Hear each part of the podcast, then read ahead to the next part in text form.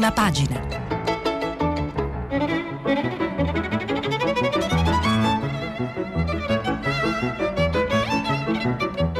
Questa settimana i giornali sono letti e commentati da Nello Scavo, inviato del quotidiano Avvenire. Per intervenire telefonate al numero verde 800 050 333. Sms WhatsApp anche vocali al numero 335 5634 296. Buongiorno, benvenuti qui dalla sede di Milano in Corso Sempione, sono Nello Scavo e questa mattina eh, leggeremo eh, i giornali che sono ricchi di informazioni, titoli, eh, temi eh, molto diversi tra di loro. Proveremo a, a, spaziare. Ieri a tutta la città ne parla, a partire dal pestaggio mortale di Willy, il ventenne di Colleferro, è stato affrontato il tema del disagio tra i giovani che troppo spesso prende forma, la forma di una violenza incontrollata. Anche di questo parleremo con qualche analisi interessante letta questa mattina sui quotidiani. Partiamo però subito con la scuola, tema che interessa eh, moltissime famiglie con diverse eh, preoccupazioni, non sempre buone notizie. Alcune scuole in alcune regioni hanno aperto già ieri, sono emerse delle difficoltà, anche qualche tono distensivo da parte di insegnanti e genitori che invitano alla pazienza, alla saggezza, ad adattarsi eh, a una serie di novità. Intanto però il messaggero a pagina, a pagina 2 eh, riassume con un titolo A scuola tra le polemiche, allarme tempo pieno, in una su quattro non riparte e a pagina 3 il tema delle eh, mense che non sono pronte, 250 famiglie nel caos. Un terremoto, scrive eh, Lorena Loiacono, un terremoto per almeno 250.000 famiglie, lo stop al tempo pieno che si sta profilando per un quarto delle scuole italiane. Nell'epoca pre-Covid circa un milione di bambini delle elementari restava a scuola tutto il giorno giorno fino alle 16.30 perché la mamma e il papà hanno aderito al tempo pieno, sia pure per una scelta didattica sia per una necessità di organizzazione familiare.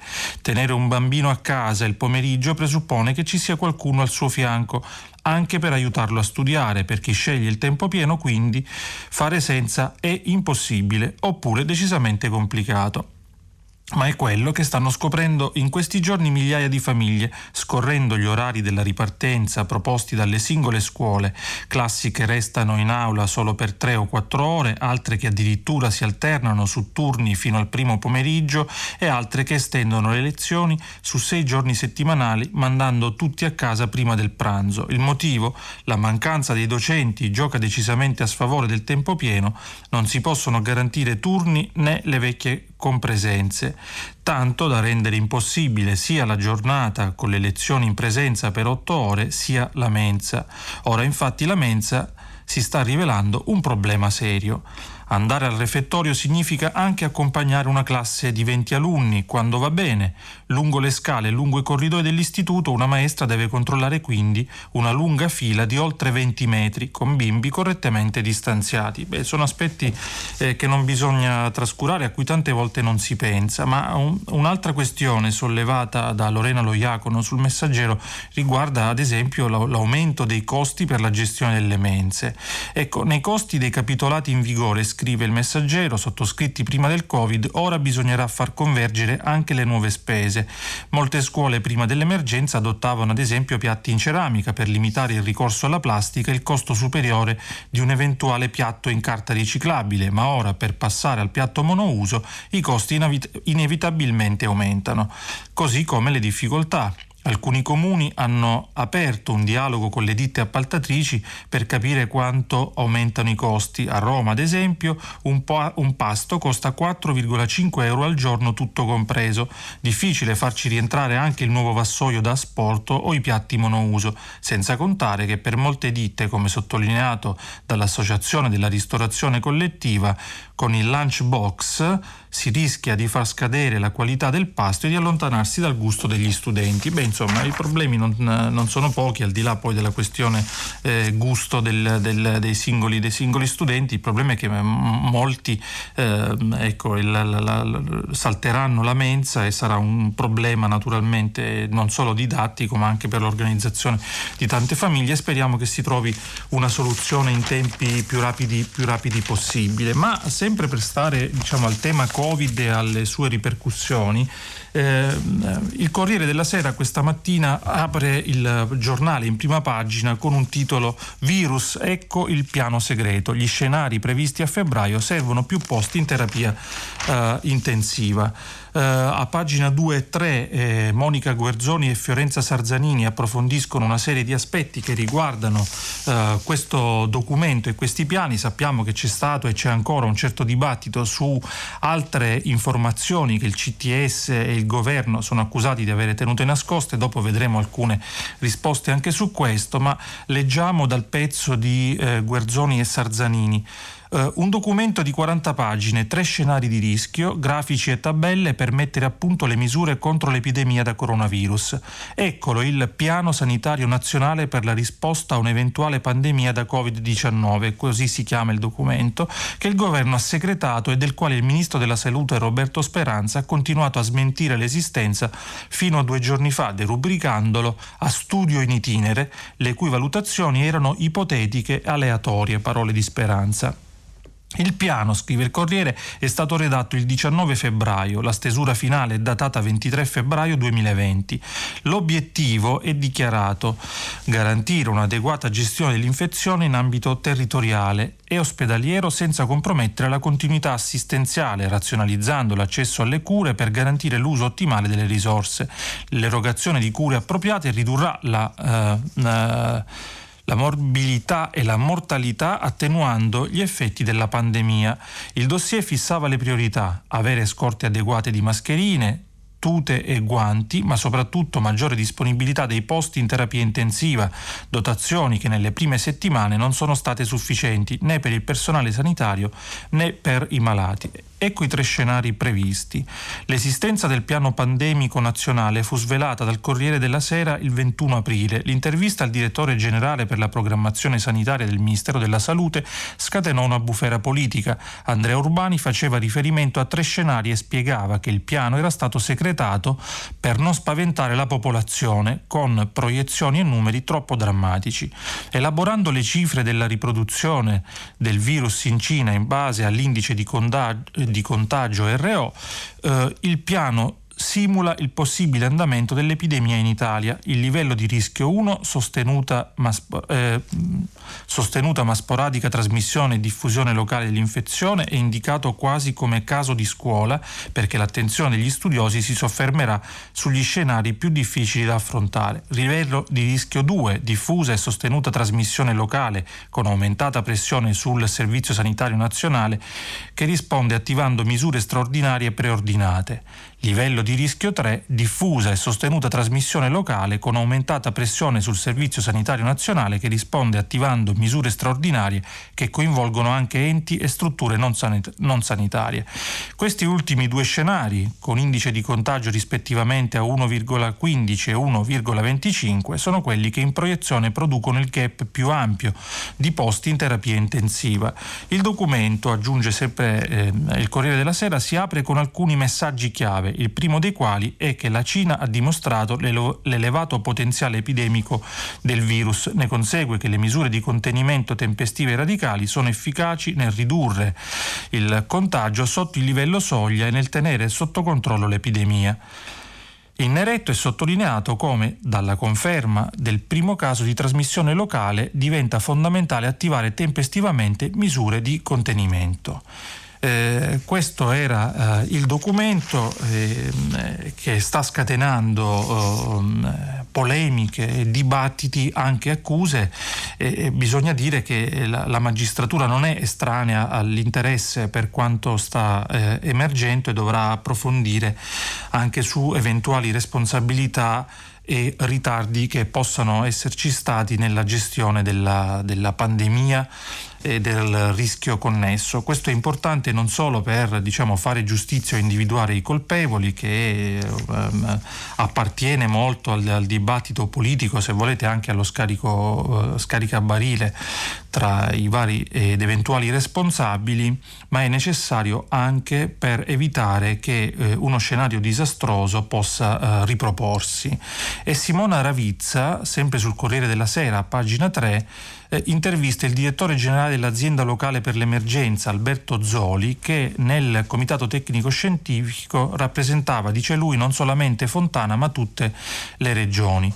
Non potevo dare le carte alla Lombardia, ma non ho nascosto la gravità dei numeri. Ne leggiamo alcuni brani.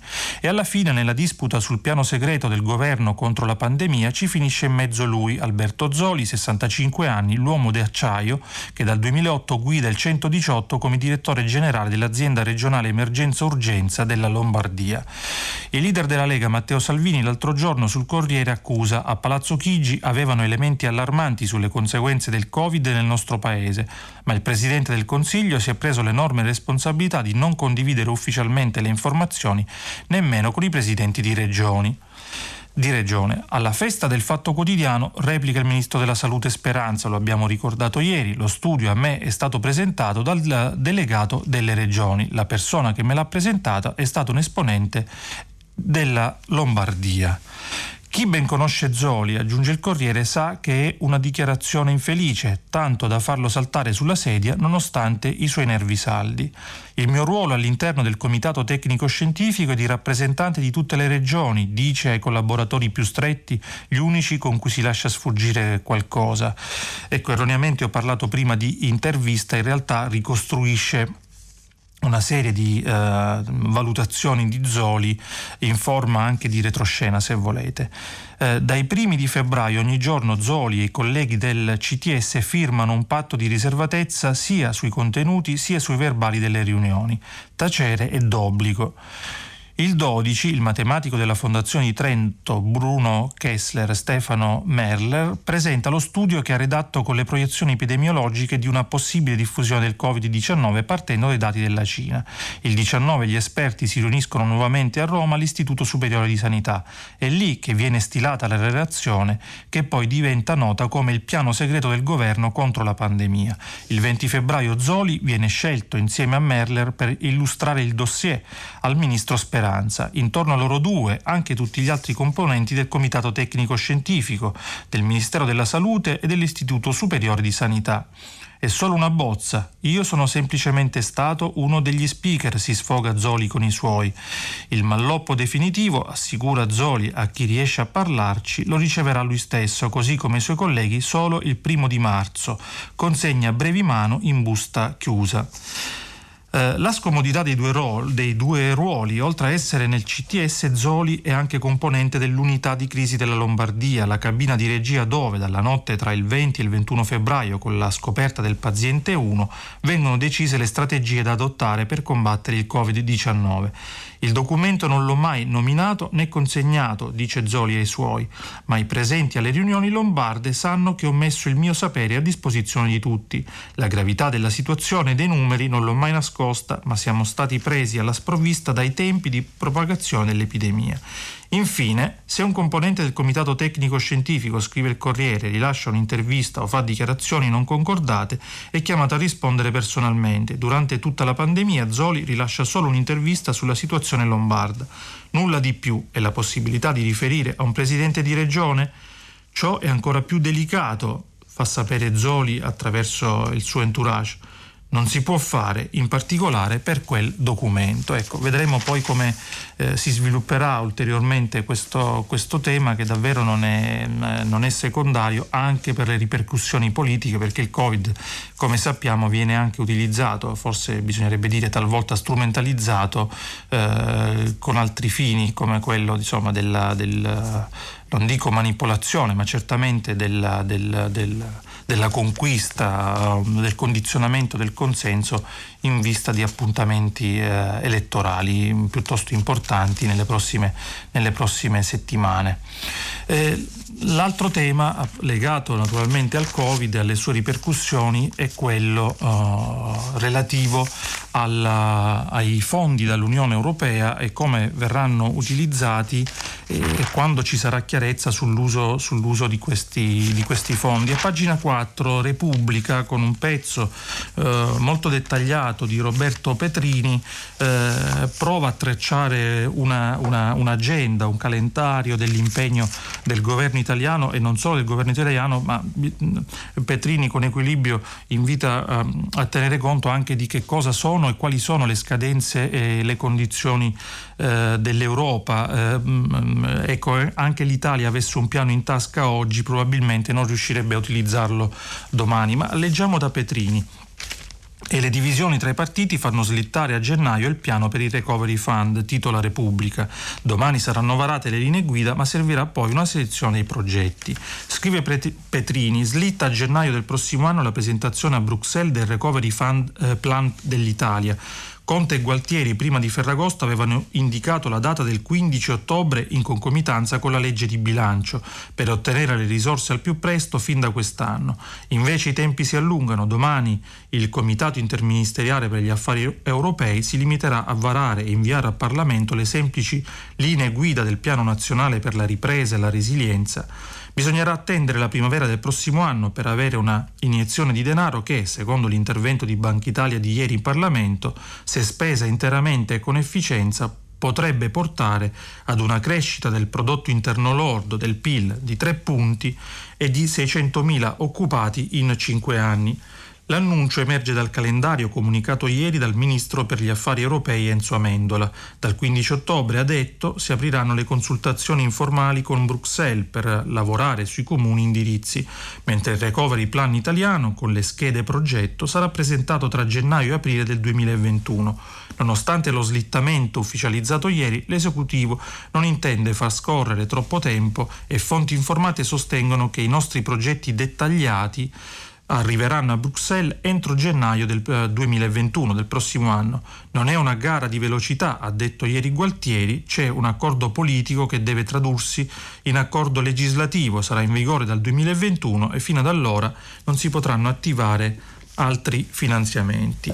Il governo italiano, aggiunge, aggiunge Petrini, può essere accusato al massimo di cogliere l'occasione del rinvio per sfruttare i tempi più lunghi ed appianare i contrasti. Infatti la decisione di consentire e auspicare la presentazione dei piani per accedere al recovery, eh, al recovery and Resilience Facility entro la metà di ottobre è di Bruxelles che dovrà organizzare la complessa emissione degli Eurobond. Lo stesso commissario europeo Paolo Gentiloni nei giorni scorsi in Parlamento ha detto di aspettarsi una bozza con obiettivi generali che avrà lo scopo di avviare un dialogo definito informale dal ministro Amendola. La presentazione del piano definito definitivo con le schede progetto non potrà avvenire prima del primo gennaio del prossimo anno, con una finestra che resterà tuttavia aperta fino ad aprile.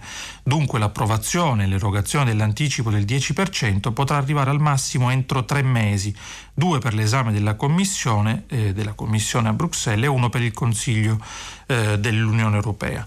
Ciò non significa che tutto resti fermo, ma il rallentamento offre argomenti a chi chiede l'attivazione certamente più veloce dei 36, 36 miliardi del MES, il meccanismo europeo di stabilità, il cosiddetto fondo eh, salva stati.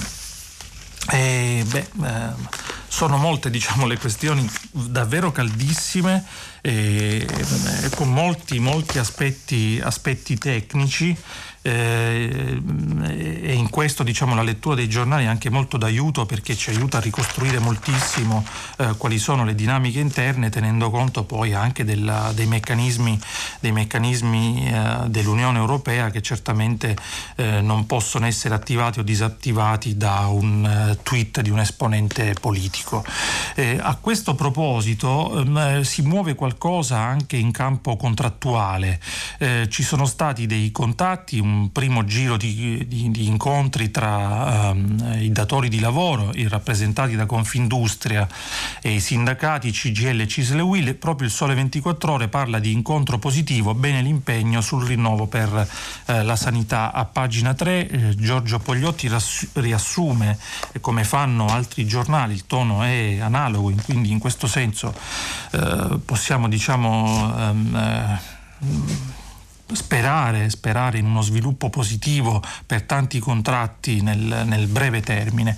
Da CGL e Cisle Will arrivano giudizi positivi sul primo incontro con il presidente di Confindustria Carlo Bonomi, scrive il Sole 24 Ore. Il confronto ha avuto toni accesi sulla modalità di interpretazione del patto della fabbrica nell'attuale tornata di rinnovi dei contratti nazionali che interessa 10 2,5 milioni di lavoratori del settore privato.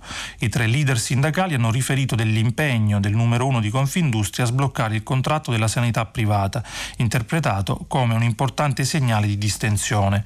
Non a caso, nella breve conferenza stampa organizzata alla fine dell'incontro in Confindustria, il leader della CGL, Maurizio Landini, ha parlato di notizie positive, pur sottolineando l'esistenza di temi su cui restano delle difficoltà.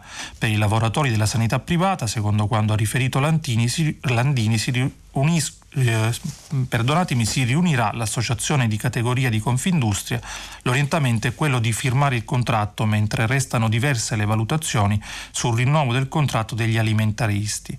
Landini ha anche parlato della comune volontà di condurre una battaglia contro i numerosi contratti priva- eh, pirata e della proposta avanzata al governo di sperimentare una tassazione agevolata per gli aumenti, gli aumenti contrattuali. Ecco, vediamo se poi a queste, eh, eh a queste eh, premesse arriveranno poi, eh, come speriamo, le, le, le, buone, buone, le, buone, notizie. E, mh, mm, il Covid naturalmente ha avuto conseguenze anche dal punto di vista della reazione della criminalità organizzata. Molti, molti giornali lo hanno, notato, lo hanno, notato, da subito, già dal, dall'inizio del, del, marzo scorso, quando esponenti delle varie mafie eh, avevano uh, attrezzato uh, i propri clan per svolgere un'attività quasi di, ehm, welfare, di welfare sostitutivo. A questo proposito un colloquio di Francesco Grignetti, giornalista della stampa, con il ministro eh, Lamorgese eh, eh, rivela e conferma queste preoccupazioni che eh, poi riguarderanno anche altri aspetti, eh, in particolare la, l'immigrazione di cui questa mattina eh, parleremo rispondendo anche a degli impulsi eh, positivi arrivati ieri da tanti ascoltatori, naturalmente poi avremo il filo diretto con loro, leggeremo i loro messaggi, ne stanno già arrivando, arrivando uh, molti e molto interessanti. Eh, scrive Grignetti, un futuro fosco, quello che intravede il ministro dell'interno Luciano Lamorgese, che le mafie andassero all'arrembaggio dei fondi pubblici lo denuncia da sempre, ma i primi risultati del monitoraggio ad opera delle forze di polizia ha dato risultati sbalorditivi. Ci sono imprenditori che cercano di far fuori la concorrenza appoggiandosi ai capitali mafiosi mafiosi, scandisce la Morgese. C'è però anche un'altra emergenza che ingombe, l'immigrazione clandestina e se in questi giorni, complice anche il mare cattivo, si sono rallentati gli arrivi dalla Tunisia, il Viminale si attende una seconda ondata. Il presidente della Tunisia, dice la Morgese, è andato a Sfax a parlare con la gente. Adesso da Sfax non partono più, ma siccome quella dei trafficanti è una forma di criminalità organizzata, sono rapidissimi a riorganizzarsi e stanno cambiando i porti di partenza. Aggiunge più avanti la Morgese, vorrei precisare alcune cose sui migranti tunisini, intanto che sono barchini autonomi. Una volta che sono partiti non possono essere fermati. Dicono, aggiunge Grignetti, che siete stati presi di sorpresa, che non eravate pronti. Altro sospiro del ministro. Lo dicono, risponde. A inizio anno i numeri erano contenuti, poi c'è stato il picco a luglio, poco meno di 7.000 sbarchi, ma siamo subito intervenuti. Si riferisce alle cinque navi che il Viminale ha noleggiato per far passare la quarantena in mare ai migranti e alle due missioni in Tunisia dove, ancora, ehm, eh, dove è accorsa per tamponare la falla. Avevamo chiesto un incontro a inizio luglio, c'era stato forse qualche ritardo da parte loro, dice il ministro riferendosi al governo tunisino, ma sapevamo che il governo stava per cadere, così come poi è avvenuto. In Tunisia, aggiunge, c'è una crisi economica terribile, non si pagano più gli stipendi e molti hanno pensato di venire a cercare fortuna da noi affidandosi alla criminalità organizzata. E a proposito della criminalità organizzata italiana e del Covid, ehm, il ministro aggiunge: Nell'immediatezza del lockdown a Palermo, nel quartiere dello Zen, abbiamo identificato alcune persone che facevano una sorta di welfare di prossimità, portavano generi alimentari alle famiglie più povere. Poi lo Stato è intervenuto e abbiamo dimostrato che esiste uno Stato che sa fare squadra. Che cos'era, domanda Grignetti, questo welfare, quindi questa assistenza sociale di tipo mafioso? Risponde il ministro, non crediamo che ci fosse dietro un'organizzazione, erano famiglie che cercavano di darsi una veste di affidabilità sul territorio, quindi diciamo dei clan o dei gruppi senza che vi fosse arrivata, questo sembra di capire, un'indicazione dai capi dei capi di, uh, di Cosa Nostra. Beh, certamente un aspetto poco, uh, questo davvero poco, uh, poco rassicurante. Eh, prima di eh, tornare su temi legati appunto alla migrazione e agli esteri, oggi i giornali, ecco, contrariamente a ieri, eh, offrono molti spunti interessanti. Ehm, è utile ricordare insomma, come si stia sviluppando l'indagine sul eh, presidente della campagna De Luca per ehm, alcune eh, promozioni eh, relative a degli autisti, è intervenuta anche, sottolineano i giornali, eh, la Corte dei Conti, ma De Luca si professa assolutamente, assolutamente tranquillo da questo punto eh, di vista. E tornando eh, sul quotidiano Repubblica, apriamo una finestra prima di eh, passare di nuovo ai temi che avevo preannunciato, una finestra sul, sul referendum. Ci sono due interviste, una per il no, una per il sì, eh, entrambe eh, a mm, personalità molto interessanti per quello che dicono e per il ruolo che ricoprono. Uh, intervista al presidente dell'Associazione Italiana dei Costituzionalisti, l'ha firmata uh, Liana Milella. Eh, si tratta di Gaetano Silvestri, il presidente dell'Associazione Italiana dei Costituzionalisti, che è composta da molte anime. La domanda di eh, Milella, il titolo all'intervista è Dico no al taglio perché vedo gravi pulsioni contro la democrazia. La, eh, una delle domande è perché vota no? La risposta, i motivi sono molteplici, il principale è quello della brusca restrizione di pluralismo che questa riforma produrrebbe verrebbe ridotto in modo notevole sia quello ideale e politico sia quello territoriale, prevarrebbero le grandi formazioni e i grandi territori. Questo non è coerente con il modello di democrazia profilato dalla Costituzione. Lei parla di pluralismo, domanda Milella, di pluralismo ridotto, ma sarebbero eletti 600 parlamentari. Risponde Silvestri, senza toccare il sistema elettorale, la riforma avrebbe un effetto ipermaggioritario, poiché provocherebbe la scomparsa di fatto di partiti e movimenti minori e, cosa ancora più grave, scoraggerebbe la nascita di nuove formazioni. Io non sono in assoluto contrario alla riduzione dei parlamentari, ma lo sono quando questa viene effettuata come misura isolata, senza valutare come necessario quando si parla di Costituzione gli effetti sistemici. Eh, per il sì invece il componente laico del CSM, il Consiglio Superiore della Magistratura, Alberto Maria Benedetti. Domanda, eh, domanda Milella, l'intervista riassunta, nel titolo, se vince il sì sarà più facile controllare l'operato dei parlamentari. La domanda è, e quindi il 20 e il, 20, il, 20 e il 21 settembre voterà sì?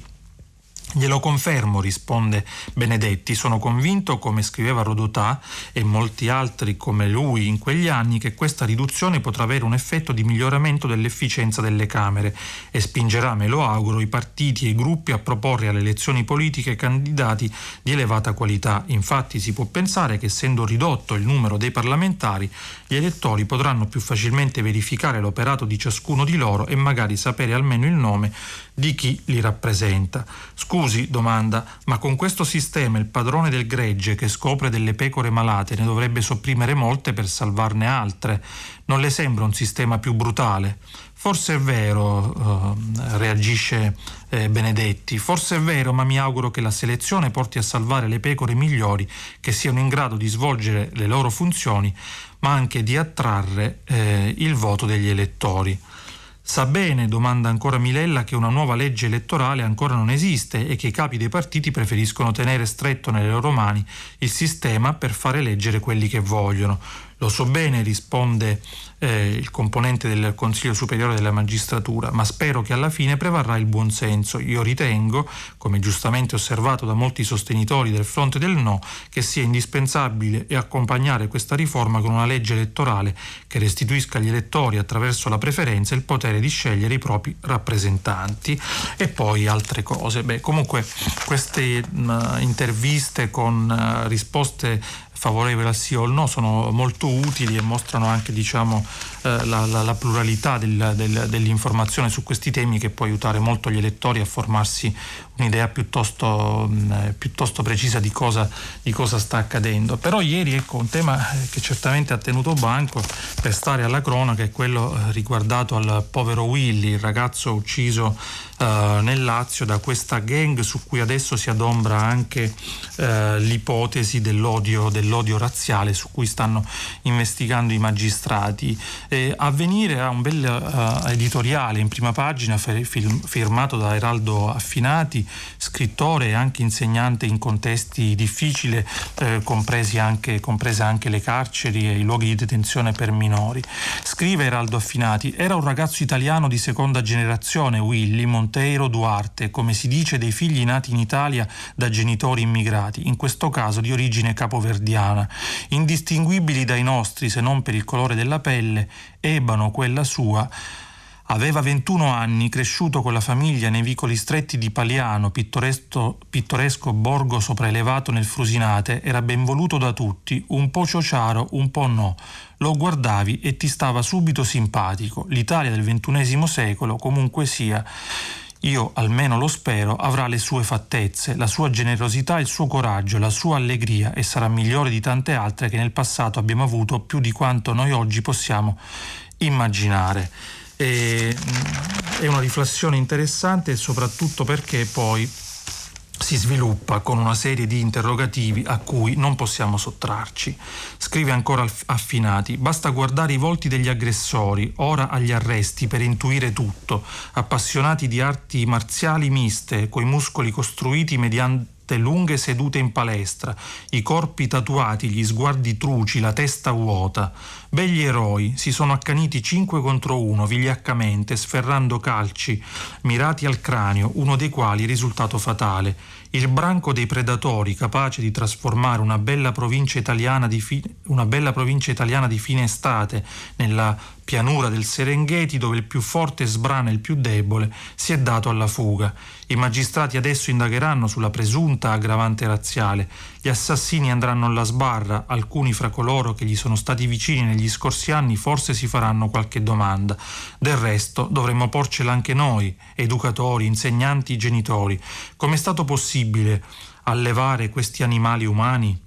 Quali scuole hanno frequentato? Dove sono cresciuti? Finché ci saranno tipi come loro avremo sempre perso tutti, è ovvio. Significa che qualcosa nel nostro sistema sociale, diciamo così, non funziona. Insomma, assisteremo di certo al solito rendiconto. Ma chi ci ridarà il sorriso spensierato di Willy? In questi giorni stiamo tentando di riaprire le scuole italiane, sarebbe un bel segno se lo facessimo, a prescindere da quelle che potranno essere le risultanze processuali anche a nome suo.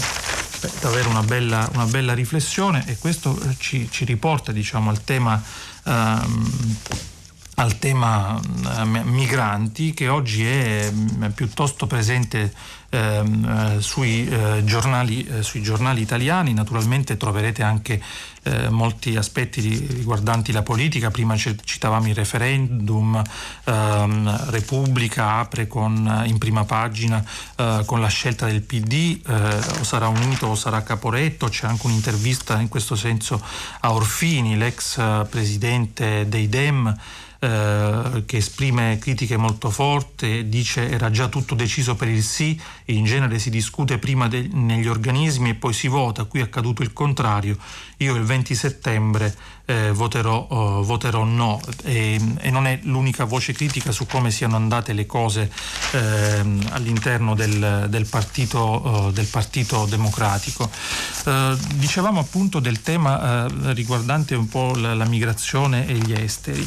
Uh, ci sono molti, molti sviluppi interessanti, um, alcune storie che rischiano di essere dimenticate. Torno su, uh, su Avvenire uh, perché um, c'è un pezzo di Daniela Fassini che ricorda una vicenda eh, che, molti giornali stanno trascurando, devo dire colpevolmente. È una vicenda che va avanti da un mese da un mese in mezzo al mare. Il titolo, dal 5 agosto la nave merc- marc- mercantile Maersk Etienne è senza un porto dopo aver soccorso 27 migranti. L'appello dell'Alto Commissariato ONU per i rifugiati, dell'Organizzazione ONU per i migranti, fateli sbarcare, sono sotto shock, fra loro un bambino e una donna incinta. È una storia molto particolare perché circa un mese fa le autorità di Malta hanno chiesto a questo mercantile eh, di soccorrere un barcone con 27 persone. Il comandante, eh, rispondendo rispondendo a, alle indicazioni della, della, Guardia Costiera maltese e a una legge del diritto internazionale, oltre che naturalmente a una legge non scritta tra gli uomini di mare, si è prestato per svolgere questo soccorso, ma curiosamente Malta, eh, ma non sorprendentemente, non ha ancora assegnato un porto di sbarco. Sono bloccati da oltre un mese, scrive Fassini, dopo aver salvato 27 persone, tra cui un bambino e una donna incinta a rischio annegamento nel Mediterraneo.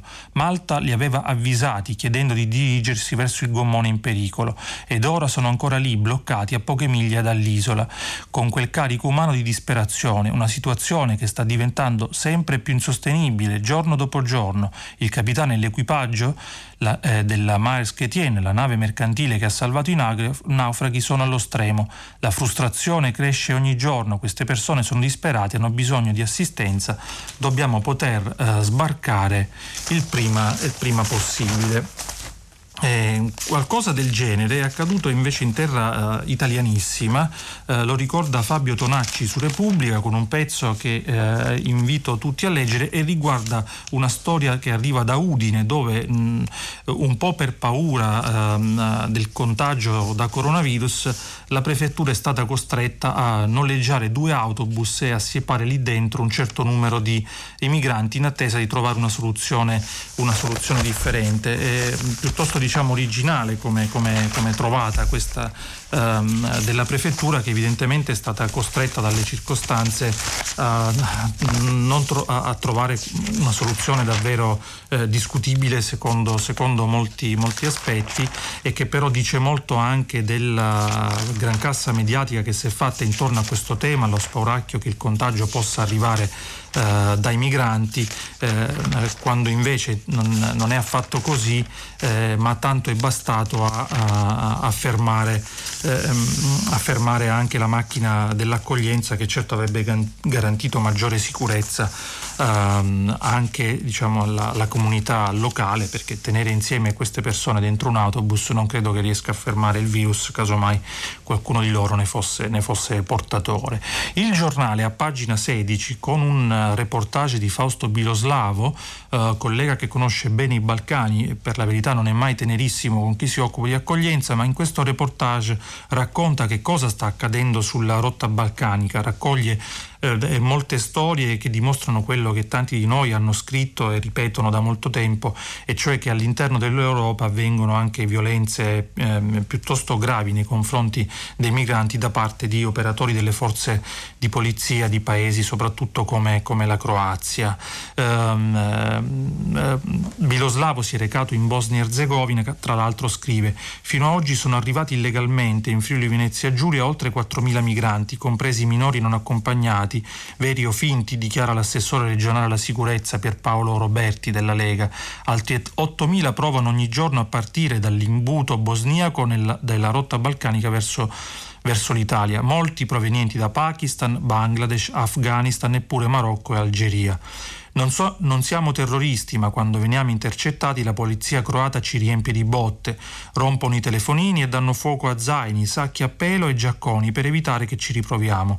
Qualcuno è al ventesimo tentativo, spiega il giovane Asif e concludendo questo reportage Biloslavo riporta un altro pezzo di questa, di questa storia, di questa terribile rotta.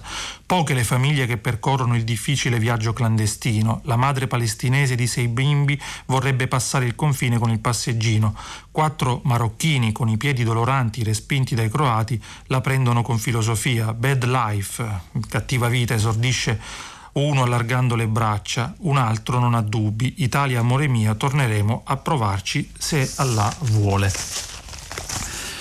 E, insomma, questo è un'altra, è un'altra, di questi temi che in questi giorni mh, eh, rischiano di essere trascurati, ma che meritano di essere comunque, comunque, raccontati, anche perché dicono molto delle condizioni da cui queste persone eh, partono. Abbiamo sentito di afghani, pakistani, eh, provenienze che non sono una novità quando eh, dovremmo anche ricordarci che in quei paesi da oltre vent'anni c'è un conflitto, era stato promesso un intervento militare che avrebbe spazzato via eh, gli islamisti e riportato stabilità e chissà anche benessere e democrazia. A distanza di anni i problemi non sono stati risolti. In Afghanistan abbiamo appreso in questi giorni anche del peggioramento della condizione femminile ad opera dei talebani che sono stati legittimati da un accordo cosiddetto, eh, cosiddetto di, di pace. Uh, il manifesto, come avvenire, è tornato in edicola martedì, giornali che la, la lunedì no, non escono perché la domenica uh, riposano, titola in apertura con uh, la foto dei, dei ragazzi di, mh, arrestati in, nel Lazio, i ragazzi della porta, della, porta, accanto il, e, e, naturalmente poi mh, si sofferma su alcuni aspetti di, di politica internazionale che riguardano uh, Trump e non solo Trump. A questo proposito um, segnalo anche, non avremo il tempo di leggerlo, un reportage dal Mali di Pietro del Re per Repubblica che racconta molto delle condizioni di partenza uh, dei migranti, del peggioramento della condizione nell'Africa subsahariana e nel Sahel, magari ne parleremo anche con uh, i nostri ascoltatori più tardi, uh, rimane molta preoccupazione riguardo la situazione della, della Bielorussia. Ehm, c'è un pezzo molto interessante di Marta Ottaviani eh, su avvenire proprio su che co- quello che sta accadendo a, a Minsk in queste ore. Il pugno di ferro in Bielorussia sparisce l'ultima opportunità espositrice. L'ultima volta l'hanno vista ieri mattina vicino al Museo di Arte Nazionale nel centro di Minsk. Da quel momento di Marta Kolesnikova, ultima del trio di oppositrici donne al presidente bielorusso Lukashenko, a essere rimasta nel paese. Non si è saputo più niente. Con lei sono scomparsi anche altri tre membri dell'opposizione, particolare che sembrerebbe evidenziare un inasprimento ulteriore della repressione da parte del capo di Stato con chi sta cercando di favorire una transizione pacifica del potere nell'ex Repubblica Sovietica. Secondo alcuni organi di stampa locali sarebbe scomparso anche tutto il suo staff e lo staff del servizio stampa. Per quanto riguarda Kolesnikova, alcuni testimoni hanno riferito di averla vista mentre un gruppo di uomini mascherati le spiegava, eh, eh, la spingevano su un pulmino. La polizia ha reso noto che sta controllando tutte le dichiarazioni per verificare che siano coerenti fra loro e che non è ancora in grado di confermare la dinamica del rapimento. Intanto alcuni suoi collaboratori sostengono che il suo telefono suonerebbe libero, ma le numerose chiamate sono rimaste senza risposta. Eh, Pavel Latushko, ex ministro della cultura di Lukashenko e ora passato all'opposizione, ha dichiarato è ovvio che le autorità stiano facendo di tutto per ostacolare il lavoro dell'opposizione. Sono state le sue ultime eh, parole sul suolo bielorusso, poche ore dopo ha lasciato il paese per sua stessa missione a causa delle pressioni ricevute dai servizi segreti.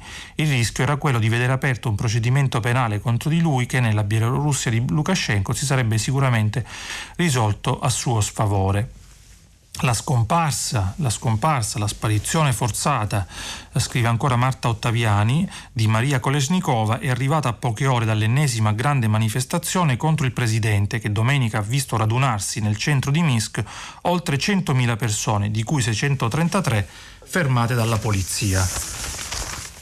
Queste erano diciamo, le letture selezionate eh, questa mattina, ne parleremo naturalmente anche dopo con il filo diretto eh, con gli ascoltatori. E vi ricordo che stiamo pubblicando anche i vostri messaggi sul sito di Re 3, li riprenderemo anche dopo. Eh, ci ritroviamo qui dopo eh, la pausa, la rassegna stampa di oggi finisce qui ci ritroviamo per il filo diretto. Grazie. Nello scavo inviato del quotidiano Avvenire ha terminato la lettura dei giornali di oggi. Per intervenire chiamate il numero verde 800 050 333. Sms WhatsApp anche vocali al numero 335 5634 296. Si apre adesso il filo diretto di prima pagina per intervenire e porre domande a Nello Scavo, inviato del quotidiano Avvenire. Chiamate il numero verde 800 050 333. Sms WhatsApp anche vocali al numero 335 5634 296. La trasmissione si può ascoltare, riascoltare e scaricare in podcast sul sito di Radio 3 e sull'applicazione Rai Play Radio. Bentrovati, rieccoci, eh, arrivano intanto molti messaggi, anche eh, molte telefonate, intanto però eh, Rai 3 o, da oggi ricorda con lo storico Marcello Flores, come avete sentito, l'8 settembre 43, il giorno in cui Badoglio rese noto l'armistizio con gli anglo-americani. Ascoltiamolo.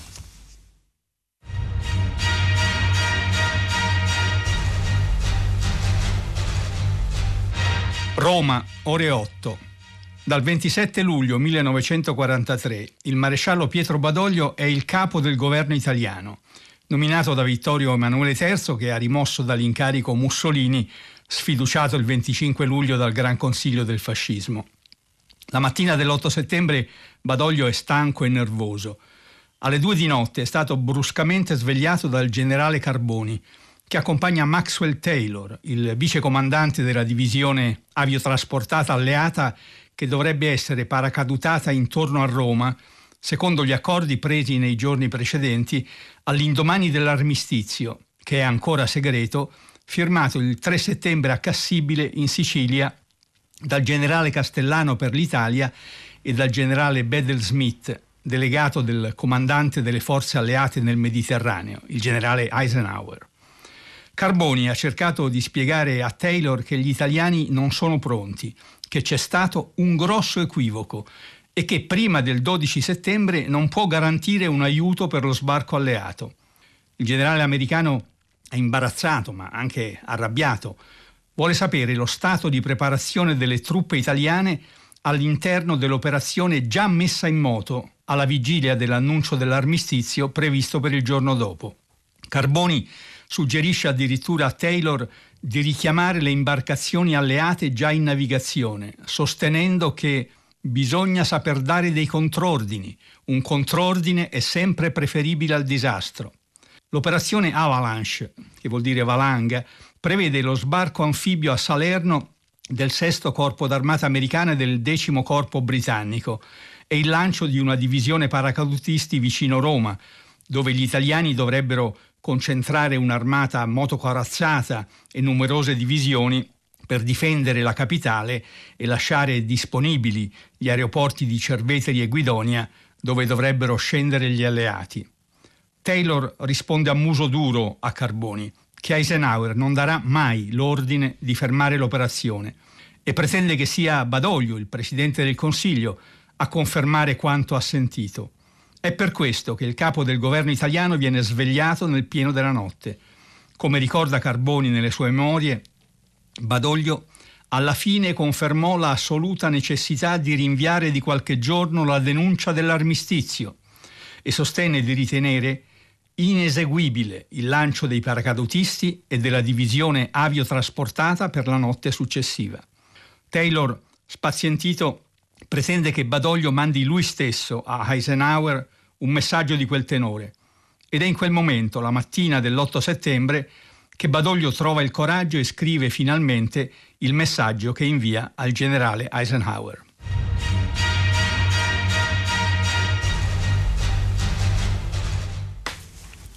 Bene, rieccoci, eh, rieccoci per il filo diretto, stanno arrivando moltissimi, moltissimi messaggi eh, i temi sono i più vari, c'è chi cerca di sdrammatizzare anche in maniera costruttiva eh, i dubbi sulla riapertura delle mense nelle scuole, suggerendo magari di portarsi un panino, un panino da casa, eh, altri ancora dicono di aver visto i figli rientrare dalla scuola ieri, per chi ha potuto farlo abbastanza demoralizzati per come si stanno mettendo le cose, altri invitano eh, all'ottimismo, ma poi naturalmente grande, grande attenzione sui temi eh, di politica, di economia internazionale, di cronaca, soprattutto legato al, al povero Willy con eh, giudizi insomma, eh, prevedibilmente poco, poco, poco onorevoli per, ehm, per, i destinatari.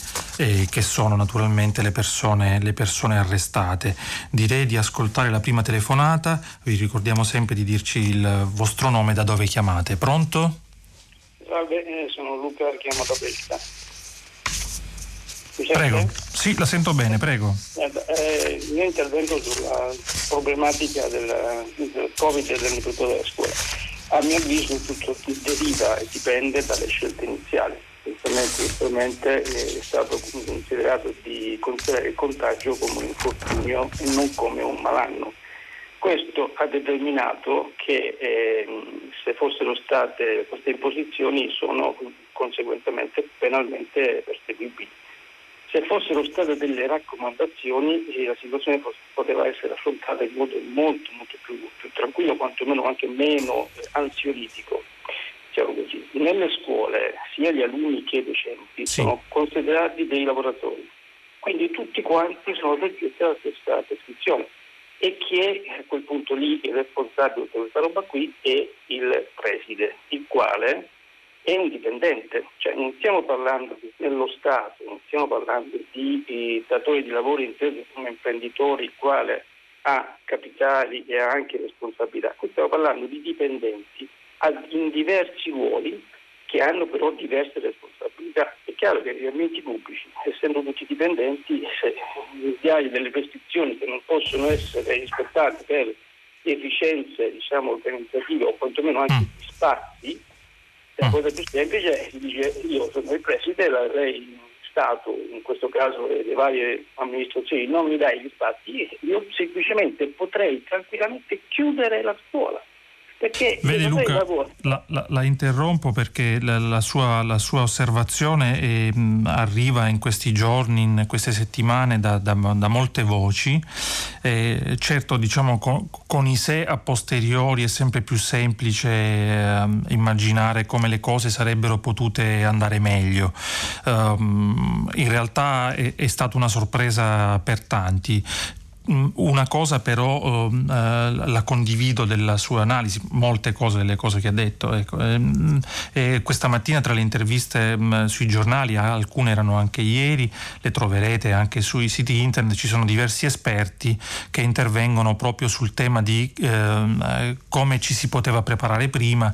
Alcuni segnalano che il nostro paese non era dotato di un piano antipandemia da almeno 12 anni e che quindi si aspettava da lungo tempo eh, un'organizzazione preventiva molto precisa e dettagliata. Purtroppo questo accade eh, non solo con la salute, anche se questa volta diciamo una mancanza che se venisse accertata anche, come ricorda lei, dal punto di vista giudiziario delle responsabilità ehm, ricadrebbero in modo pesante su chi venisse, eh, venisse eventualmente condannato, eh, però riguarda molti altri aspetti del nostro paese. Ricordavamo anche ieri con altri ascoltatori il tema della sicurezza sicurezza degli edifici eh, nelle scuole, a cui adesso si è aggiunto il tema della sicurezza sanitaria, eh, c'è un problema di dissesto idrogeologico nel nostro paese eh, che non viene mai affrontato a fondo, speriamo che eh, il Covid ci ha possa insegnare qualcosa in questo senso. Non ci sono sempre segnali positivi per la verità,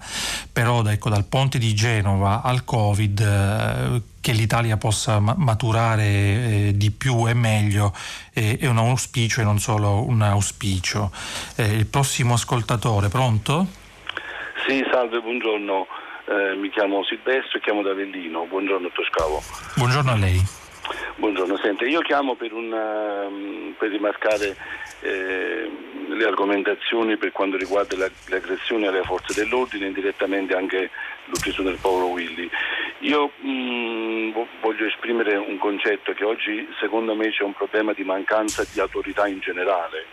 Eh, mi spiego meglio, si è passato dagli anni miei quando facevo io le scuole elementari con il maestro che mi pacchettava le mani, forse esagerato, a oggi che un maestro in classe non può nemmeno rimproverare un alunno perché il papà o la mamma vanno dal prefetto, voglio dire, eh, e oggi si sentono tutti eh, in diritto di poter aggredire verbalmente o fisicamente qualunque, qualunque pubblico ufficiale, tanto manco c'è l'oltraggio al pubblico ufficiale, quindi c'è è, è, la mancanza in sé poi del valore dell'essere umano, proprio come essere umano, perché oggi si, si uccide e si aggredisce con una facilità che e rispetto delle, delle regole in generale anche perché la certezza delle pene, cioè, voglio dire, c'è veramente un problema di, eh, non so se lei concorde con me, oggi di problema di, di, di, di, questa natura, cioè il problema del rispetto proprio delle autorità in generale. Sì, ma eh, guardi, ehm, le, le, rispondo così, ehm, ehm, non, mi, non, mi, pongo un problema, ma naturalmente è una mia risposta personale, di mancanza di autorità.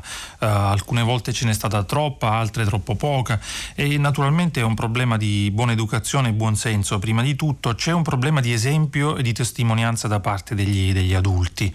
Eh, chi di noi ha dei bambini a scuola e frequenta mm, i gruppi di adulti genitori e ha anche l'avventura o disavventura di partecipare a un gruppo WhatsApp dei genitori, si rende conto che c'è un problema serio eh, nel, mondo, nel mondo, degli, degli adulti. E questo non dipende dalla più o meno autorità, ma dalla più o meno mm, eh, buona educazione, buon senso ehm, e questo è un male veramente, veramente diffuso che riguarda il nostro paese purtroppo purtroppo non solo, non solo il nostro paese. Qualcuno scherzando in questi giorni diceva ci vorrebbe un DPCM anche per uh, bloccare i gruppi WhatsApp uh, delle mamme, ma um, ce la prendiamo sempre con le mamme in realtà, ecco, anche i papà posso, posso testimoniare, non sono da meno. Grazie.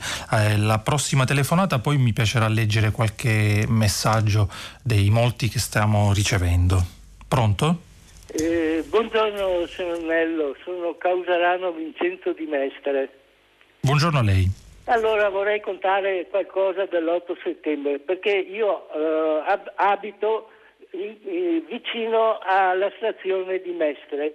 Beh, quelle eh, nel 1943, eh, l'8 settembre, per via Piave, che è una via principale di Mestre, che dalla stazione poi porta verso i quattro cantoni e alla caserma Mater, c'erano incolonnati centinaia di militari che dovevano poi essere portati alla caserma Mater e poi chiaramente deportati in Germania. Allora eravamo in due o tre amici e cercavamo di convincere questi eh, prigionieri di scappare, no? Ma questi si rifiutavano perché avevano paura, c'erano quattro tedeschi per, su centinaia di gente e, si poteva benissimo scappare. Non volevano, allora con i miei amici ne abbiamo stratonati per le braccia, 3-4, e li abbiamo portati a casa mia. Che, ab- eh, che, era via Coni Giulia, forse qualcuno che ci ascolta lo sa e li abbiamo tenuti qualche giorno, poi se ne sono andati. Uno prima di andarsene mi diede una valigetta e per ricordo, ecco, questa era una valigetta con attrezzatura eh, medica, è praticamente questo che è andato via, era un medico. Ecco, questa è la mia testimonianza quello che mi ricordo benissimo è la paura che avevano questi qui di scappare. Hai capito? La ringrazio, la ringrazio molto per, per, questa bella, bella emozionante eh, testimonianza che conferma anche l'utilità eh, de, dello spazio che Radio 3 eh, vuole dedicare a ricordare a quell'epoca ed è utile anche per noi mm, più giovani ricordare ed essere grati a chi come lei ha dato una testimonianza eh, che è giusto mh, mm, sia nota e tramandata perché dice molto anche eh, del senso di partecipazione che mh, mm, le persone più o meno impegnate politicamente, le persone più esposte o meno esposte, i cittadini più semplici o quelli eh, che hanno responsabilità di leadership politica possono avere in quei momenti. Viene quasi da citare De Gregori sulla, sulla gente che fa la storia, perciò la ringrazio molto. Eh, tra i messaggi che stanno arrivando, alcuni riguardano appunto anche eh, i ringraziamenti a Radio 3 per aver ricordato e mm, per voler continuare a ricordare eh, ciò che era accaduto oh, allora. Eh, ci sono ancora messaggi di preoccupazione di genitori genitori che dicono eh, che i propri figli sono molto preoccupati e spaventati dall'idea di tornare a casa, di tornare, perdonatemi, a scuola eh, in, senza poter riabbracciare i compagni. Questa è una cosa, se volete, anche molto bella perché eh, tante volte noi definiamo i ragazzi come generazione social e invece una generazione social qualche volta esagerando all'epoca della movida e favorendo anche il contagio del virus per una generazione social che ha bisogno di, di, di, di riabbracciarsi deve farci molto riflettere anche molto in, in positivo uh, in questo senso dibattito molto aperto sul tema Uh, sul tema della mensa, degli insegnanti a scuola e più in generale della, della, della didattica. Uh, il prossimo ascoltatore, pronto? Buongiorno eh, Antonio da Milano. Buongiorno a lei. Eh, senta, io ehm, in relazione al, agli articoli che leggeva sul traffico di esseri umani dalla Tunisia e da altri paesi, eh, io ricordo di, di aver letto eh, che, che, lei personalmente ha, vive sotto scorta e ha subito delle minacce, mi sembra in relazione a, a, a, a um, organizzazioni di, di che dedicate a questo tipo di traffici, se non sbaglio. Ecco, volevo intanto esprimerle eh, tutta la mia solidarietà per quello che vale e, e poi dirle che insomma in un paese dove i giornalisti sono minacciati a parte il suo caso personale, in generale eh, eh, è un paese dove la, la democrazia è un, è un, po', intaccata, un po' aggredita, è, la ringrazio, è una cosa molto grave. La ringrazio, la, ringrazio e, insomma, la sua solidarietà conta, conta, moltissimo come quella di tutti. Eh, rispondo brevemente perché non, ecco, non amo personalizzare meno che mai in questo spazio del servizio pubblico dicendo, dicendo una cosa innanzitutto eh, eh, ribadendo la gratitudine alle forze dell'ordine che hanno eh, di propria iniziativa pensato di costruire, confezionare un sistema diciamo, di tutela che mi permette di lavorare come molti altri colleghi in condizioni di questo tipo nella totale libertà e serenità. E riguardo al tema della democrazia che lei citava prima che è minacciata dal momento in cui o, o quantomeno immatura a causa del fatto che ci siano dei giornalisti eh, sotto protezione Bisogna però anche dire che proprio il fatto che siano sotto tutela dimostra come la democrazia sia al contrario piuttosto, piuttosto solida e matura perché in passato altri giornalisti non sono stati protetti e non hanno fatto una, una bella fine e, e, senza che si dia peso alle opinioni eh, del singolo giornalista e si decida di, di, proteggerlo, ecco questo è un gesto credo di, di maturità e per cui io, ecco, ma non solo io, siamo, siamo molto grati alle forze dell'ordine. Grazie e ascoltiamo la prossima chiamata. Pronto? Eh, pronto, buongiorno, sono Anna da Bologna, buongiorno dottor Scavo. Vorrei approfittare della sua esperienza nel settore per chiederle delle valutazioni sui possibili sviluppi in Bielorussia. Eh, dai giornali riceviamo delle informazioni non sempre approfondite, eh, però non, non, non, ci sono valutazioni, quindi le chiedo che cosa pensa lei che potrà accadere. Ad esempio Putin ha garantito la sua solidarietà, però contemporaneamente dice che la piazza va ascoltata. Eh, lei cosa pensa di quello che potrebbe accadere? Beh, innanzitutto la, la, la, invito ad ascoltare, invito lei naturalmente e gli altri ascoltatori a, a, all'appuntamento delle 11 con Radio 3 Mondo che si occuperà proprio di questo in maniera approfondita, come del resto ha già fatto anche nella rassegna uh, Roberto Zichitella e in maniera molto, molto precisa e puntuale come, come ogni giorno. E, naturalmente si tratta di uno scacchiere internazionale eh, importante, anche pesante. Eh, è un paese nel quale diciamo, l'Europa si sta muovendo un po' più uh, del solito, per la verità questo va, va, riconosciuto, ma non ancora abbastanza. C'è una pressione molto forte e coraggiosa di Angela Merkel, il cancelliere tedesco, su Lukashenko, il quale però conta da, sulla ritrovata diciamo, protezione, paternità, non so come chiamarla, padrinato forse, di uh, Vladimir Putin. Um, si gioca molto ecco, della, anche dell'Europa del futuro in Bielorussia, perché dal modo con cui l'Europa saprà reagire, proteggere, promuovere, ehm, eh, promuovere la democrazia in quel paese e saprà ascoltare questi cittadini che tra l'altro in piazza, e questo viene molto dalle cronache dei, di questi giorni, dalle cronache dei colleghi italiani e dalle cronache delle testate internazionali, sembra abbiano davvero una grande voglia di Europa. E, e proprio nel tempo in cui eh, ecco, diciamo, i, i, sovranismi, i suprematismi vorrebbero rinchiuderci dentro piccole o grandi frontiere, il fatto che dalla Bielorussia arrivi questo grido di libertà e che questo grido di libertà sia ispirato tutto sommato anche al modello europeo deve incoraggiarci da una parte e anche rimproverarci per il modo con cui noi tante volte trattiamo la nostra, la nostra Europa. Eh, grazie molte per questa, per questa domanda. Pronto? Eh, salve, buongiorno. Sono Giulio, chiamo dalla provincia di Salerno. Eh, la mia riflessione è sulla triste storia di Willy. io mi auguro che il suo sacrificio possa eh, aiutare a, a, a, parlare, a tornare sul dibattito e a dare diritti alle seconde generazioni, le cosiddette seconde generazioni, perché credo che in questo modo si possa rendere eh, omaggio alla sua memoria, al suo sacrificio, non renderlo vano, dare forma allo sdegno, eh, dimostrando vicinanza e distanza da chi ha compiuto un gesto così brutale e atroce.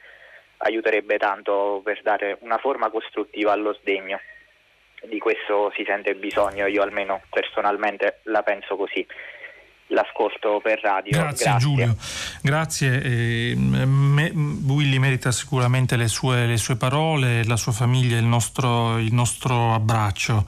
C'è bisogno di giustizia, di capire anche di più perché queste cose sono accadute, c'è chi mette in discussione la, la, la possibilità di continuare a concedere libertà di apertura alle palestre che promuovono queste, queste arti marziali estreme, ma questo è un dibattito che lascia il tempo tempo che trova, poiché insomma, queste cose poi eh, non sempre hanno bisogno di un'autorizzazione. Ecco, nei, nei, garage delle nostre, delle nostre, città accadono molte, molte cose la criminalità organizzata non ha mai avuto bisogno di una licenza per potersi, per potersi muovere. Il problema è educativo prima di tutto, come ricordavano alcune riflessioni oggi sui quotidiani eh, italiani e mh, certamente eh, questo ragazzo è un esempio, un esempio di, ma come tanti come la maggior parte, la stragrande maggioranza di giovani delle seconde mm, generazioni che hanno, no, non hanno voglia di integrarsi o di eh, includersi nella realtà italiana semplicemente perché sono italiani, perché hanno studiato in Italia, vivono, vivono in Italia e, e, e dunque diciamo anche pleonastico il dibattito sull'integrazione ehm, eh, delle seconde generazioni. Al contrario bisogna promuovere e proteggere questo tipo di, di, di inclusione inclusione, gli esempi che ci arrivano da questi, da questi, da questi ragazzi. Oggi leggevo tra l'altro le interviste ehm, al, al, giovane che è stato salvato, salvato da Willy che è intervenuto e ehm, i dettagli sul, sul, pestaggio fanno impressione, non hanno niente a che vedere con eh, diciamo un gesto di impeto da parte di questa, di questa banda. Il pestaggio sarebbe durato più di 20 minuti, addirittura sono stati spenti dei lampioni per impedire che i testimoni potessero assistere e raccontare, quindi si tratta di un'organizzazione criminale eh, vera e propria, eh, toccherà adesso alla magistratura intervenire per quello che è accaduto, tocca a noi non ehm, tenere troppo lontani dal, dalle, dalle, nostre eh, riflessioni il fatto che eh, i colpevoli, i presunti colpevoli ehm, siano, siano, tra di noi come molti altri. Eh, qualche volta capita leggendo sui social network ma anche sui quotidiani questo atteggiamento per cui si definiscono le persone delle bestie, eh, sono diversi da noi, in qualche modo cerchiamo di allontanare il fatto che, che, ci assomiglino, che possano assomigliarci o che possano essere figli delle nostre stesse comunità, come in effetti eh, tutti, loro, tutti, loro, sono. E, ehm, è un tic eh, tipico diciamo, del dibattito politico e sociale quello di dire sempre davanti a reati così efferati, descrivere questi questi personaggi come diversi, quasi trasformarli in qualche modo per allontanare appunto la, la, la, da, dal dibattito, dalle, dalle domande, dall'autocritica la possibilità che questo possa accadere ancora e che possa sorgere all'interno delle nostre comunità e delle nostre famiglie. Invece non è affatto così e prima, eh, prima ne prendiamo atto e meglio sarebbe per tutti. Pronto? Buongiorno. Pronto? Grazie, buongiorno. buongiorno. Come si chiama buongiorno. e da dove chiama? Mi chiamo Pino e chiamo dalla provincia di Cosenza, precisamente Rende, vicino Cosenza. Allora, io volevo uh, parlare della, uh, della, settimana lavorativa corta o diminuzione dell'orario di lavoro a 30 ore. Eh, io uh, leggo, eh, sono abbonato a venire eh, il suo giornale da molto tempo sta facendo questa, ne sta parlando, eh, ma vedo che eh, da parte di imprenditori e, anche tutta un po' la classe politica italiana, tranne eh, qualche forza politica, sono restii a, queste, eh, a questa, alla riduzione.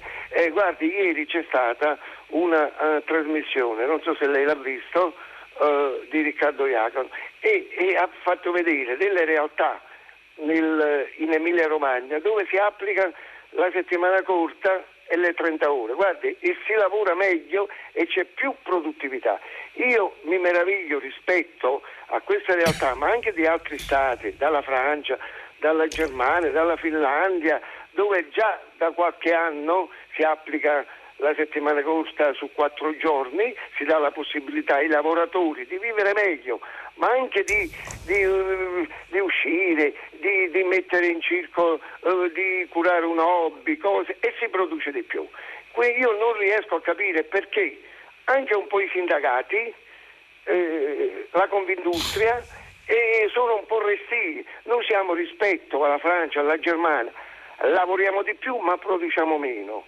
Questo um, noi non riusciremo mai a, a raggiungere queste eh, nazioni che stanno 30-40 eh, anni avanti rispetto a noi. Io ho visto ieri l'esempio della Ducati, della Lamborghini, che già lo stanno facendo con successo da qualche anno. Che cosa si aspetta? Ne ha parlato qualche, eh, da, da, da, qualche mese anche il presidente Tridico dell'Inps che è arrivata l'ora di, della settimana corta, ma non lo so, lei che cosa ne pensa? Io le faccio complimenti al suo giornale, sì. all'avvenire che io ricevo in abbonamento e anche eh, il suo giornale da molto tempo eh, è in prima uh, linea eh, per cercare di ridurre la settimana lavorativa e perché guardi, se uno lavora meno, lavora meglio perché uno produce di più in meno ore, questi non lo vogliono capire. la, ringrazio, la ringrazio, Guardi, io non sono un esperto di, di questi temi, quindi prometto anche di, di studiarne di più perché Naturalmente ci saranno analisi anche eh, macroeconomiche sulle ricadute di decisioni di questo tipo. Alcuni paesi eh, hanno sperimentato con alterne fortune queste, queste, misure, ma poi dipende molto anche diciamo, dal tessuto economico, dalla storia economica di ogni realtà e quella italiana si presterebbe da quello che, che leggiamo, delle analisi che, che, che anche il mio giornale fa tante volte, si presta molto più di altre a un'ipotesi di questo tipo. Ricordavo il bel lavoro come esempio di Riccardo Iacona di ieri, eh, interessante e, e, mm, che mm, proponeva appunto anche storie di successo in questi termini di innovazione che non è innovazione solo tecnologica ma anche nella modalità di lavoro e forse bisognerebbe proprio prendere di più a modello gli esempi, ehm, eh, gli esempi che funzionano. Eh, certamente questo tema anche nei prossimi giorni tornerà nella rassegna stampa perché anche il tema del dibattito suggerito questa mattina sul um, rinnovo dei contratti di lavoro, eh, il, la, la, la, prima tornata di, di, di, incontri tra sindacati e, e Confindustria lascia presagire qualche novità anche in questo senso. Grazie. Eh, ancora un'altra telefonata, pronto? Buongiorno, mi chiamo Grazia, chiamo da Pavia e mi riferisco alla, all'aumento dei costi per i gestori delle mense scolastiche dovuto anche alla necessità di passare dall'utilizzo dei piatti di ceramica ai piatti eh, monouso per, per per i bambini che usufruiscono di questo servizio. Eh, non riesco a capire la necessità in periodo Covid di passare da un piatto di ceramica al, al piatto di plastica. Eh, perché immagino che i piatti di ceramica vengano sanificati dopo l'utilizzo e per essere riutilizzati il giorno successivo. Ehm, non, non, riesco a capire quanto questo abbia a che fare con l'emergenza Covid.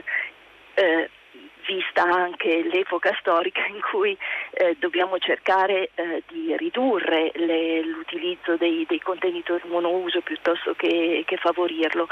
Mm, in particolare questa, questa necessità eh, per la pandemia di passare da, da un tipo di, di, contenitore a un altro, eh, sinceramente non, non, riesco a coglierla. Ecco, se lei mi potesse aiutare. Grazie. Guardi, credo di essere la persona meno esperta sul, sul pianeta a poter rispondere a questo, a questo, tema, anche se da genitore mi sono posto la domanda ecco, anche di buonsenso rispetto alla necessità di passare ai prodotti monouso.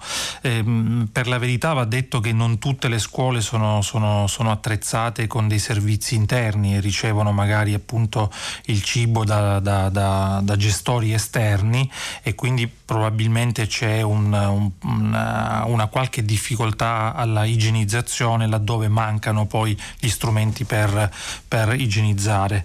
Eh, però il dibattito um, è, è, molto interessante su questo perché um, il, il rischio è di fare anche un passo indietro rispetto ad abitudini e stili di vita che faticosamente stavamo stavamo imparando e che anzi i bambini insegnavano a noi, a noi adulti. Eh, grazie molte per questa riflessione, ma studierò meglio questo caso, la ringrazio. Pronto? Pronto? Sì.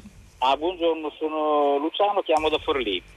Buongiorno a lei. Buongiorno, chiedo scusa, guardi, io intanto complimenti per la sua condizione e soprattutto per il quotidiano di cui lei è redattore. Io da tempo lo leggo, abbiamo avuto la fortuna di avere anche abbonamenti gratuiti online sì, dalla pandemia, è un quotidiano molto ricco di iniziative, informazioni, soprattutto sul, sul, sull'estero. Io nella mia associazione lo, lo, lo prendo come una sala d'aspetto. Posso dire il nome dell'associazione o è pubblicità? Ah, possiamo andare anche oltre. sì, andiamo oltre, giustamente. Guarda, io vorrei intervenire su un tema che ha affrontato ieri e che è quello della modifica dell'IRPES, quindi sul tema del fisco, per dire tre brevissime questioni e vorrei avere un suo parere. Primo, la grande eh, questione è la lotta all'evasione e all'elusione, questo è un mantra che tutti ripetono ma poi non si mette in pratica. Secondo, la rimodulazione dell'IRPEF sulle detrazioni e sulle eh, deduzioni, ok, va bene, ma nessuno parla invece di modifiche delle imposte indirette, cioè della diminuzione delle imposte indirette, che sono le, le vere imposte che mi, mi, pare che si definisca l'IRP, la, le imposte indirette sono regressive, cioè incidono di più sui redditi bassi. Per esempio l'IVA sulla, l'acciso sulla benzina, l'IVA sui consumi eh, eh, eh, incidono, tu, tutti, tutti consumiamo, facciamo rifornimento, tutti mangiamo eh, compriamo abbigliamento, nessuno.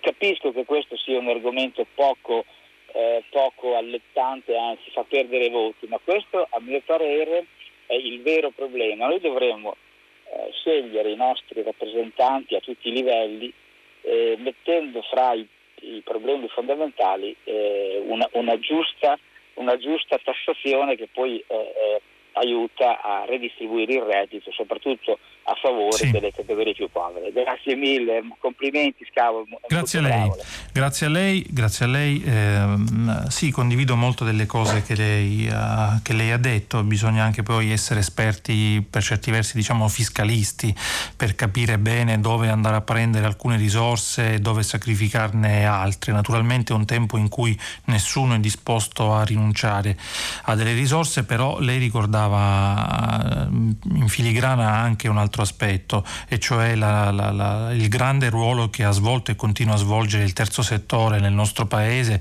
e che è stato fondamentale per la tenuta del paese in piena epidemia durante, durante il lockdown. Questo non viene mai ricordato eh, abbastanza. Proviamo a immaginare cosa sarebbe stato per tante ehm, eh, categorie vulnerabili ehm, eh, affrontare il Covid senza eh, l'assistenza, la prossimità, la vicinanza eh, del terzo settore. Questo vale anche per altre categorie, c'è chi si è organizzato anche nel Forlivese, ricordo ehm, per esempio per prendersi cura dei bambini figli dei medici, degli infermieri, degli addetti eh, ai vari ospedali che per settimane hanno lavorato ininterrottamente e non potevano tornare a casa e in contatto con, con, i, propri, con i, propri, figli.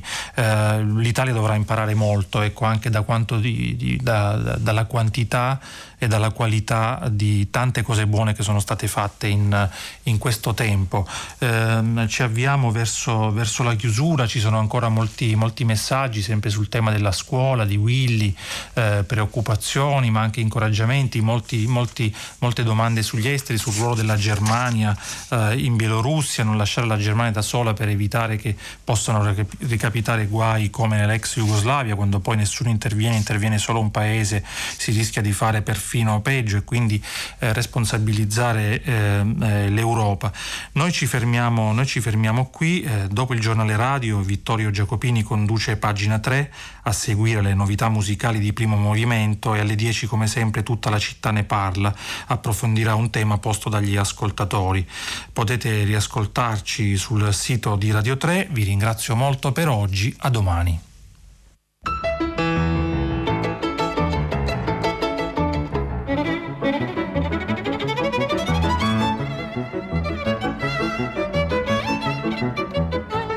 Scavo, inviato del quotidiano Avvenire, ha letto e commentato i giornali di oggi. Prima pagina è un programma a cura di Cristiana Castellotti. In redazione Maria Chiara Beranec, Natascia Cerqueti, Manuel De Lucia, Cettina Flaccavento, Michela Mancini.